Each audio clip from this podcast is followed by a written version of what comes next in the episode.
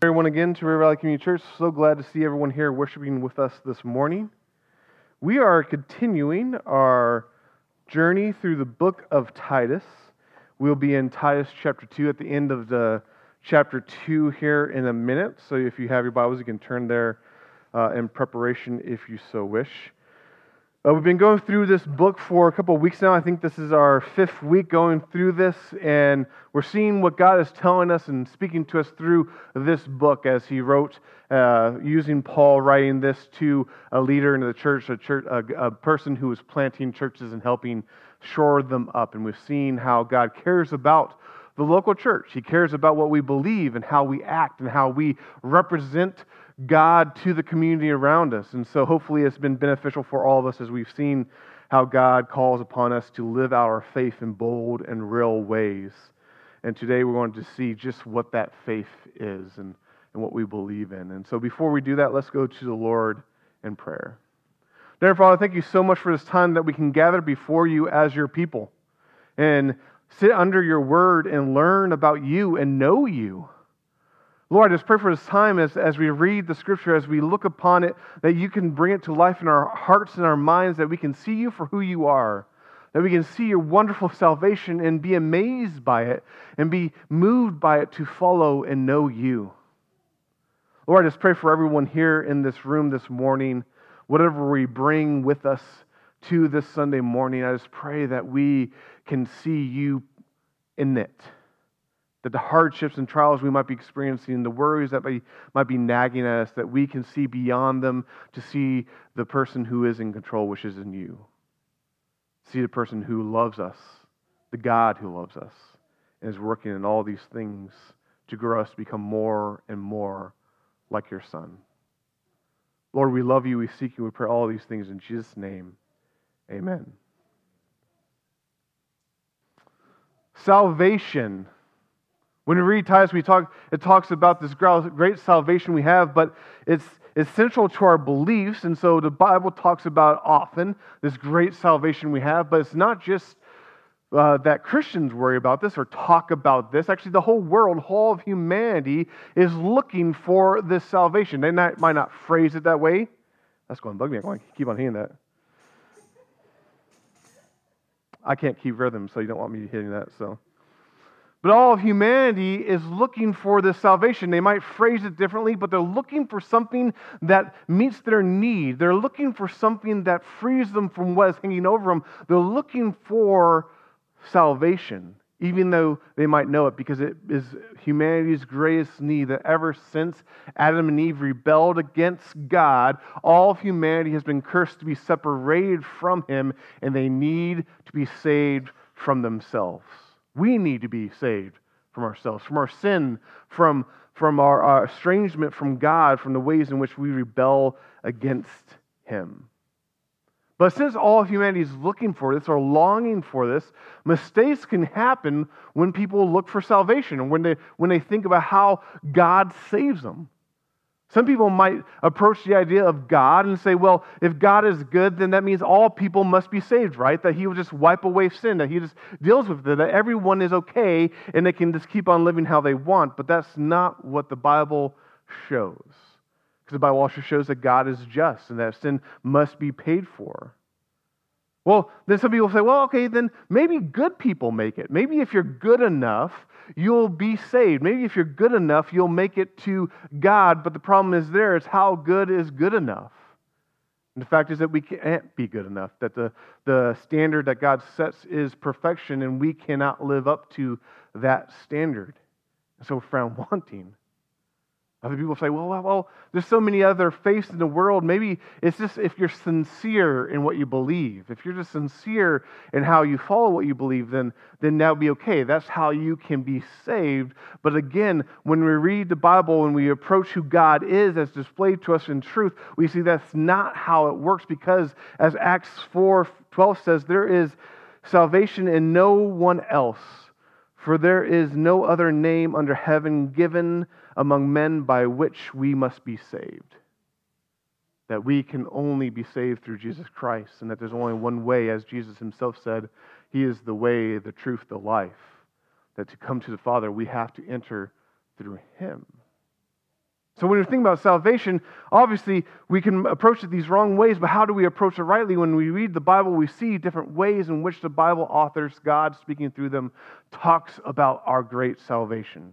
We can read in John chapter three, and we see Jesus himself saying how everyone must be born again, that people have to be spiritually reborn to be saved. We can read Romans three, where it talks about how we are justified in faith in Christ, so that we're justified by faith alone, made right with God by faith alone. We can look at Second Corinthians five about how we are reconciled with God through Jesus, that we are estranged, but now he brings us back.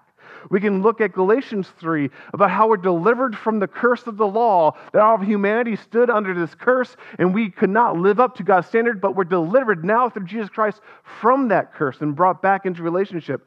We can read Hebrews seven through ten about how Jesus is our perfect priest who intercedes for us perfectly before God. Not only that, but he's also our perfect sacrifice, bringing us to God, satisfying the demands of God. We can read in First John about in chapter two and chapter four, using that great word that Jesus is our propitiation, meaning that Jesus atones for our sin. He makes it right. He satisfies the requirements. He satisfies the wrath of God, and he brings us to God. And then we could read in Titus two about how this, this salvation that we celebrated is based on the grace of God, and it's for the glory of God. So let's open up to Titus chapter two, verses eleven through fifteen, and just see this great salvation that we rest on, in and we celebrate this morning. Paul, speaking to Titus, says this in verse eleven, "For the grace of God has appeared, bringing salvation for all people, training us to renounce ungodliness and worldly passions, and to live self-controlled, upright, and godly lives in the present age, waiting for our blessed hope, the appearing of the glory of our great God and Savior Jesus Christ, who gave himself for us to redeem us from all lawlessness and to purify for himself a people for his own possession, who are zealous for good works. Declare these things, exhort and rebuke with all authority. Let no one disregard you." When I look at that passage, how could I sum, sum up what it talks about our salvation? And it's just this: the gospel redeems and renovates. That we can think about the gospel in these two kind of parts, that the, the gospel redeems us. It brings us back to God. It pays for the penalty of our sins. It redeems us. It saves us. But at the same time, the realities of the gospel renovates us. It changes us from the inside out. And so that we're no longer who we were when God saves us, but we're changed, we're made new, we're born again, as Jesus said, and now we become more and more like Christ. That the whole emphasis of God working in our lives is to reform us and renovate us from the inside out to be like his Son. That the great news of Jesus Christ, who came and was born for us and lived for us and died for us and rose for us, he saves us and brings us back in that right relationship with God.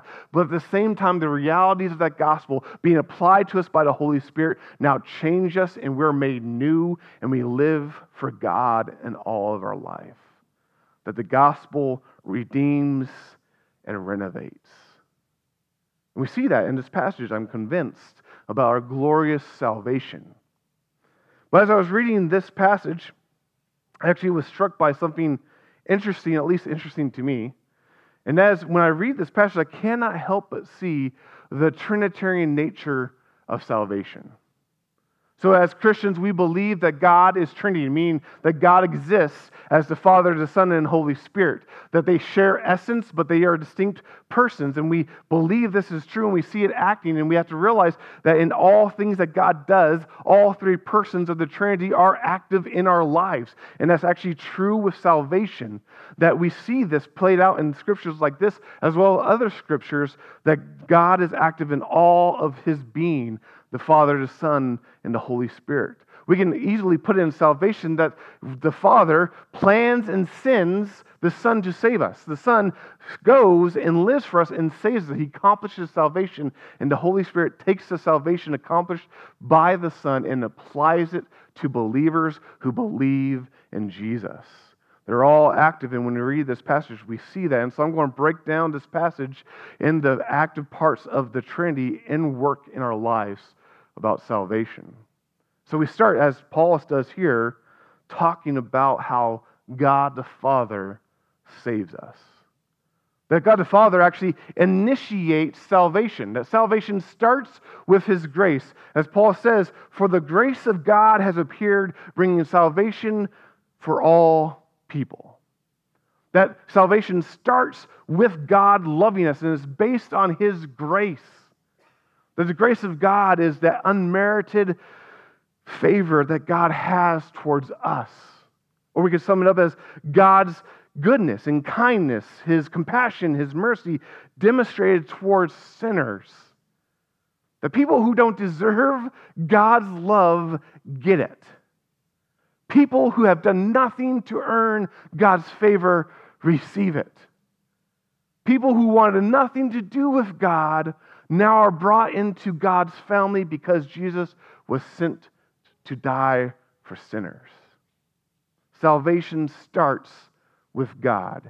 He initiates, initiates it, He brings it to completion, and He brings us home. That starts with God. Salvation starts on that basis of grace, of His love for us, the Father's love for us.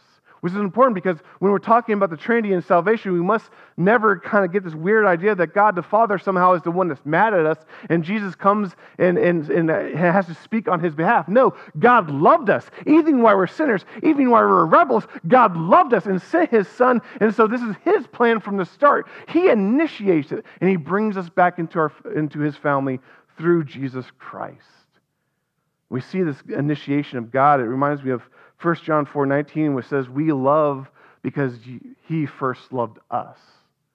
That God first loved us, and so we are changed. Salvation starts with grace. It's based on God's grace. One commentator says, grace is that one-word summary of God's saving act in Christ, given freely to sinners for salvation. Salvation starts with Father, the God the Father in heaven, as He decides to save those who've gone wayward, which is all of us. And the extent of that salvation, as we see, the extent of that offer is for all people. As He says, for the grace of God has appeared, bringing salvation for all people.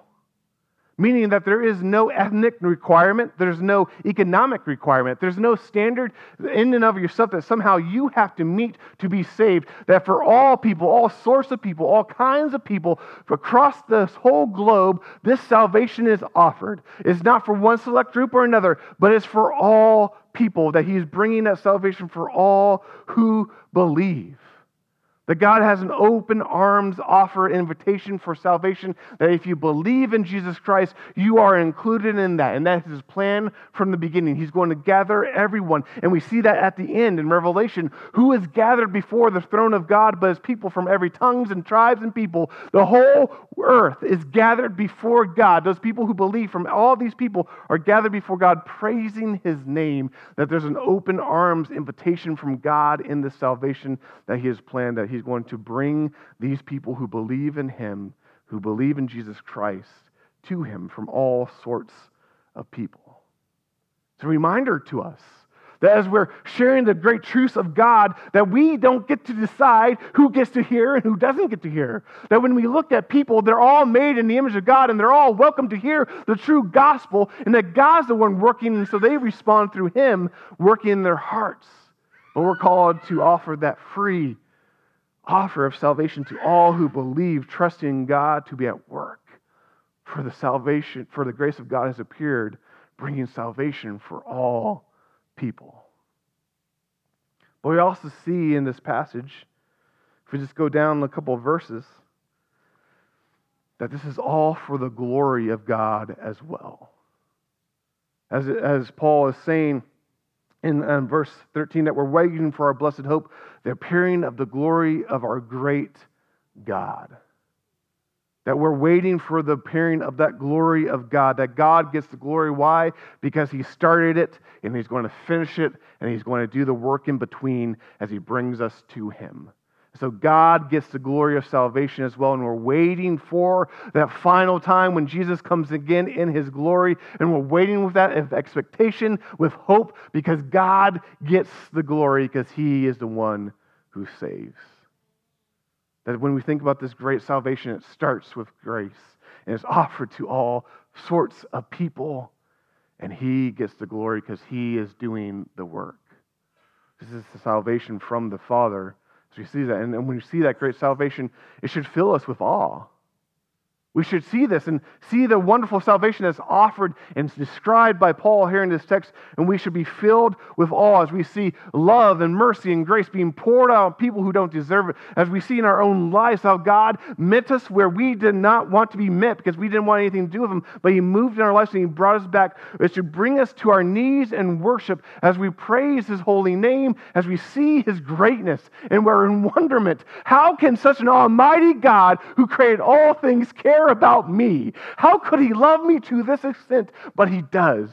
When I'm at my worst, He still loves me. When I'm at my best, He still loves me. When I have wandered away, He still loves me, and He's still moving in my life. And that is the grace of God. And it brings us to that place of worship as we are in, in, in marvel at who God is and how He brings the salvation to us. But we also see in this text the fact that the gospel redeems and, re- and renovates. The Father starts with grace and redeems us. He brings us back, but He doesn't leave us there. He renovates us, and we see in that the work of the Holy Spirit. For we see that in, in verses twelve and thirteen, when Paul says, This, uh, this grace of God has appeared, bringing salvation for all people. And He says, training us to renounce ungodliness and worldly passions and to live self-controlled, upright, and godly lives in the present age, waiting for our blessed hope, the appearing of the glory of our great God and Savior, Jesus Christ. When I read that, I cannot help but see the act of the Holy Spirit working in our lives. And you might say, well, I don't see the Holy Spirit anywhere. And you're right. It's explicitly not say, said that the Holy Spirit's there. We have to wait until Titus three five for, for Paul to mention to Titus about the Holy Spirit, but it's implicitly implied throughout that whole passage. For how can a Christian be trained in godliness? How can they be live self-controlled, upright lives in this present age? How can they do that? How could they have the faith to wait for Jesus to return? It's only through the power of the Holy Spirit working in our lives. For again and again, as we read the Bible, we see this truth that when the Spirit, the Spirit comes upon us, and the Spirit is what transforms us from the inside out. The Spirit is what gives us the fruits of the Spirit, where we can walk in faithfulness to God. The Spirit is actually what makes us what we are supposed to become in Christ. That transformation happens when the Holy Spirit is working and applying the salvation of Christ in our lives. And that transformation is the natural result. So if you ever have been in a, you know, looked at an infomercial for exercise routine or supplements or something, they usually show those pictures of before and after transformations that, you know, usually are a result of good lighting and probably maybe even different actors. But it's, it's that fact that people want to see that transformation, right? They want to see what is the difference this is going to make? What change is going to happen? A couple of years ago, I did this like six-week program where I was working out and doing a diet plan, and they wanted you to take a picture of your before self and then to take a picture of your, your after self. And the hope there is that you see a transformation, that you be encouraged by that. I was not that helpful at the end, but the hope is that you see a transformation happen. And that is what this Paul is talking about the Holy Spirit, is that the Holy Spirit transforms us. That training in godliness, that we're trained to follow God, training for us to renounce the ways that are against God, renounce ungodliness, training and working us that we can control, live self-controlled lives, upright lives. in this present age, in an age that's trying to make us walk away from God, in an age that's trying to live for ourselves or trying to say it's okay to be you and, and no one can judge you, in this age that's leading you astray, the Holy Spirit works in us and trains and applies the salvation of Christ so that we can walk and live for God in all of our life. And that is how that's how the Holy Spirit works, because the Holy Spirit gets in us. And from the inside out, we are changed as it starts giving us the fruit of the Spirit, that the fruit of the Spirit start growing in our lives, not so much because we're getting better on ourselves, but because it's the Spirit working in us. It's the fruit of the Spirit, that this love, joy, peace, kindness, goodness, and self-control come about because the Spirit is working in our lives and bringing these to fruition, to completion in our lives as a as God is at work in our lives. That the Holy Spirit involved in salvation, as we see this, this training and this waiting, is, is bringing us to become what we're supposed to be. I've already kind of mentioned it, but if you believe in Jesus Christ, if you've been saved by Him, you've been saved for a purpose. So often we think about, oh, the, the fantastic salvation, that's good, and we draw on that, and we celebrate. We have been saved. We've been saved from sin. We've been saved from the penalty of sin, and the consequences. We have been saved from the enemy, and we, we know that, and we've been saved from this world, and we have heaven awaiting us, and we celebrate that, and we should. But we forget that we're saved for a purpose, and that is to be conformed to the likeness of the Son. We see that in Romans, uh, uh, Romans eight. twenty-nine, when it's talking about this golden chain, uh, golden chain of salvation, and it says that we're saved. Why? To be conformed to the image of the Son. The purpose in which God saves us is not just for us just to be us. It's not just for us to live how we want to, but it's to live for Him and to be changed. That we're called to be transformed, and the Holy Spirit does that as we become what we're supposed to be, what we're called to be in Christ. That's the Holy Spirit working in us. Not only is the Holy Spirit transforming us, training us, but the Holy Spirit is giving us the faith to wait. That's the second aspect here, is that we're not just being trained, right? But we're waiting for our blessed hope, the appearing of the glory of our great God and our Savior Jesus Christ. That the whole Christian life is one of waiting for God to do what He has said He's going to do. And we wait with confidence, and we wait with faith, trusting God. Why? Because the Holy Spirit is giving us that gift of faith. And because we can wait for the Holy Spirit working in us, we can actually look to what we're supposed to look to. Because we're all looking at something, right? And where, where you look is actually where you end up going.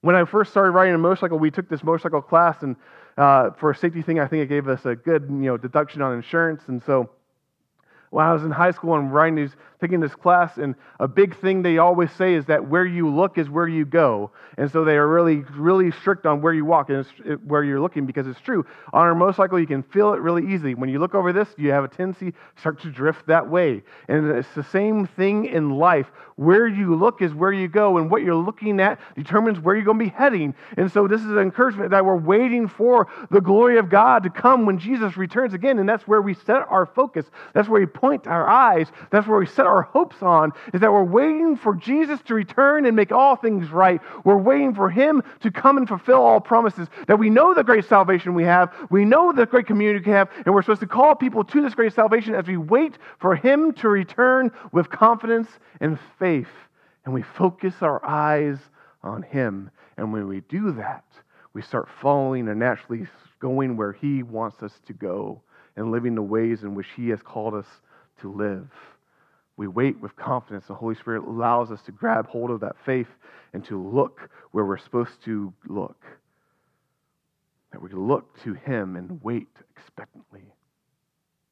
Sometimes when we talk about the Holy Spirit, people naturally start going back to the works of in Acts, where you see these great miracles happen and these great things that truly did happen, and how the Holy Spirit worked there. And we think, well, that's how the Holy Spirit works, right? And I'll say, yes, that is also how the Holy Spirit works, but that's not only how the Holy Spirit works. For the Holy Spirit works in the everyday life of a believer as you put one foot in front of the other and you seek to glorify God. The Holy Spirit is actually working on you and working in you to transform you, giving the faith to live as a believer in a world that is dark. And that is actually the prominent way in which the Holy Spirit works, is is drawing you, giving you the power to live for God in all things.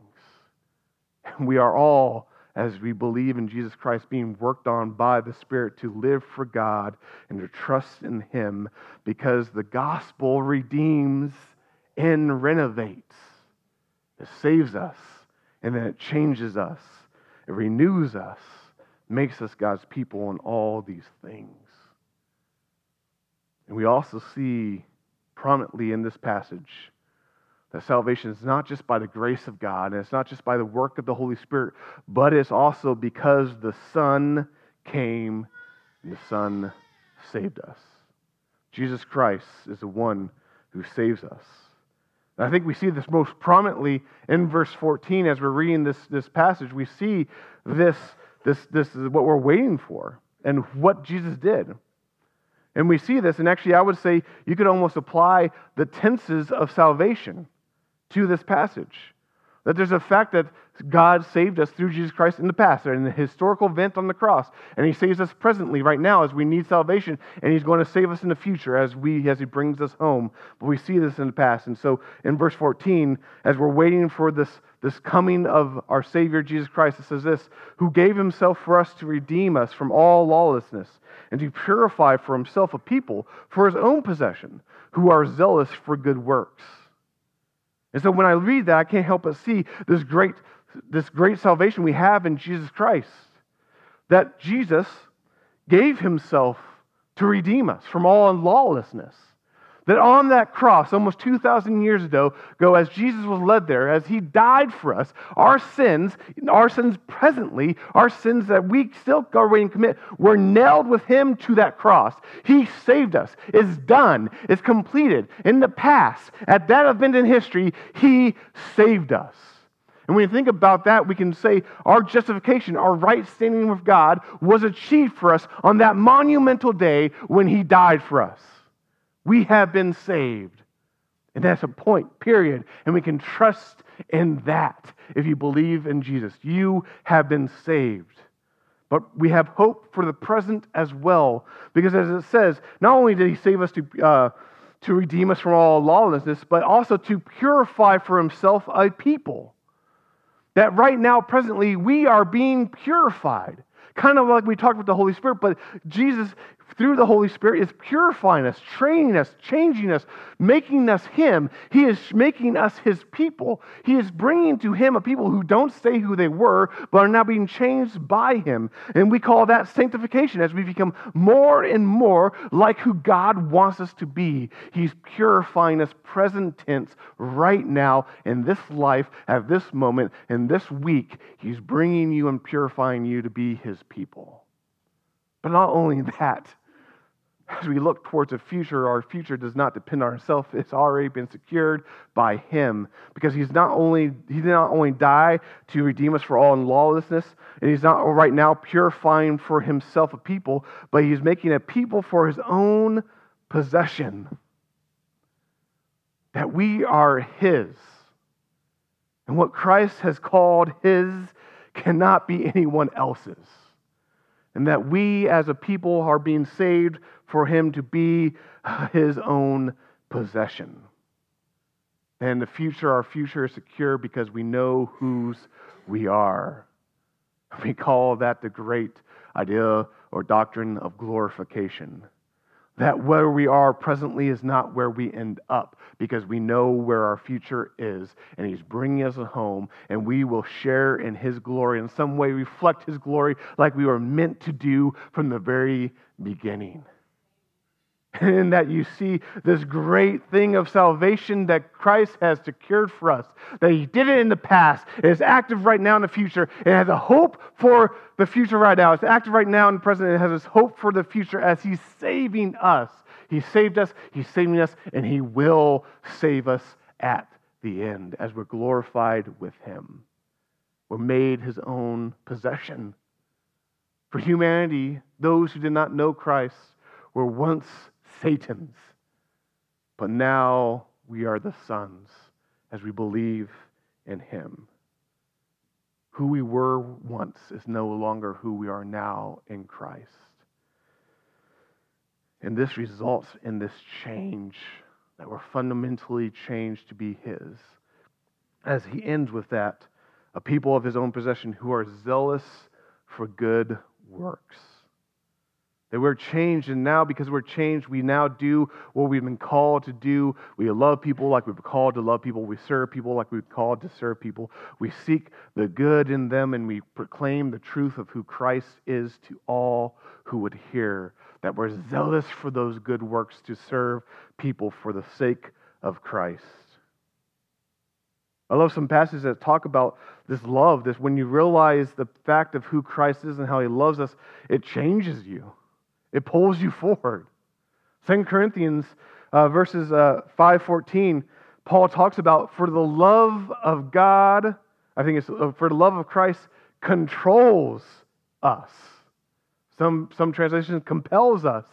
That the love of Christ, when you realize what it means, when you realize the truth of it and what He did to save you, it controls us. It compels us. It pulls us forward, and we are changed because of it.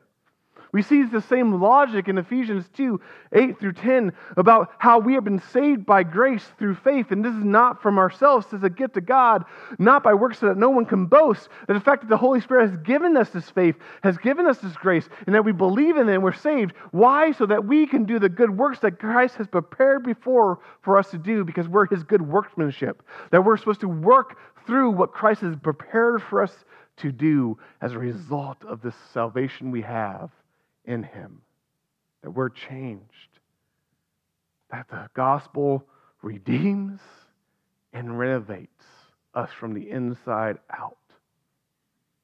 This is the truth, the wonderful gospel that we celebrate. So how does the church respond? I think we just look at verse fifteen and we see how we're supposed to respond to this truth, this wonderful gospel, this wonderful salvation that we have. That we declare these things. That the church corporately should be known as a place where these truths are declared. The church corporately should be the place where people know they can come and hear about God and hear about this great salvation and know how they can receive Christ as the Lord and Savior. That the church should be declaring these things, that of all the things that the church is known for, that should be number one on the list. That while we, yes, we do other projects and we help people in need and we're reaching out in the community, what we should be known for and what should be our core to our identity is that we declare the truth of the gospel so that everyone can know. And they know this is the place where they can hear the truth of who God is and how we can respond to His great salvation. And also individually, I would argue this applies for us as well, that we should be defined by this as individuals, that we declare these things. That doesn't mean that you have to be a Bible thumper. It doesn't mean that you have to carry a Bible to your workplace and hit people over the head with it. No, but it means that you are ready in all seasons to declare the truth of God. As conversations go, and you can, in a winsome, loving manner, declare the truth of God to all who would listen to you, that we're all ready to do these things for the glory of God, so that people can hear the great salvation and respond to it. Not only outward do we declare these things, but we also exhort, otherwise encourage, that the community should be known as an encouraging community. That when one of us slips up and fails, like we all do, the community does not heap up shame and exile them. No, we exhort people and encourage people and give them a lifting hand. And we say, lean on me, brother or sister, and let's walk together. We are a community that encourages one another, exhorts one another to live for Christ. We don't excuse sin, but we address it and say, walk with me. I'm here for you, for I too am a sinner stumbling towards Christ, and let's do it together. Corporately, we are we are defined by that as we love each other well, and individually, we should be defined by that as we become people of encouragement, speaking truth with love into our brothers and sisters' lives, encouraging people to live on, be spurred on towards love and good deeds in all that we do. But we also rebuke with all authority. That the church actually rebukes what's wrong in the ways of the world. It rebukes people when they follow the ways of the world, when they get off track and they look towards other things, that they rebuke with love. They actually take the stand and say, that's not what we believe. That's not true, and let's walk in love and let's be corrected because of it. And that this is not just the corporate uh, church's responsibility, but all of us. As we're in relationship with people we love, we, we lovingly, gently rebuke people who need to be brought back to the truth. And I love how Paul ends, let no one dis- disregard you. And yeah, he's speaking to Titus here. And Titus was a young man, and it probably carries his connotations. He's like, let people not, not listen to you and these churches in Crete. But I think that implies for all of us, the church itself, is that this truth of the gospel cannot be disregarded. So often, I think sometimes when we share the gospel, when we share, we'll proclaim it true, but we do it once we say, okay, I did my duty, and we check it off, and we just continue to live with people like we have been. But this is saying, no, we cannot let it be disregarded. We cannot be silenced. We cannot give up. We declare it and declare it again with love, with patience, knowing that God's at work. But this is our duty, is not to let this be disregarded, that we hold it forth again and again. This is how the church responds to this grace salvation, is that we proclaim it and we bring people back who've wandered away from it, because the gospel redeems and renovates. This is the great salvation we live in light of. This is the great salvation that we celebrate this morning. This is the great salvation that we should, as Christians, celebrate every single day, that we live in light of who God is and how He has saved us. The reformer Martin Luther has this great saying. He says, I live as though Christ died yesterday, rose again today, and is coming tomorrow. What he's saying is that my life is lived in the reality of this. So often as Christians, we can put this away. It's like, oh, these events happened two thousand years ago. Oh, the future is going to be thousands of years ago. In the future, it doesn't seem relevant. But no, as this reformer tell, tells us, no, we live in light of them. We live as if this has just happened, because it's as relevant to our lives as if, if it did. We trust in Him and live in light of this great salvation, that He has saved us and that is active right now in our lives. And because of that, we marvel and we worship God, because we have seen this great salvation, that our life lived now is lived between Christ's resurrection and the second coming. And so we live in this place of great marvel and worship of what He has saved us from and how He has saved us, and as marvel and worship as we expect Him to come again and what awaits us in the future. And we praise Him and worship Him in the meantime, as the church has done since it was founded. That we live in this place and we marvel at it. So what, what does that mean for your life? How can you marvel at this great salvation? How, how does it bring you to a new place of worship? How does, how do you respond to this great salvation in your life? How, how should you respond to it?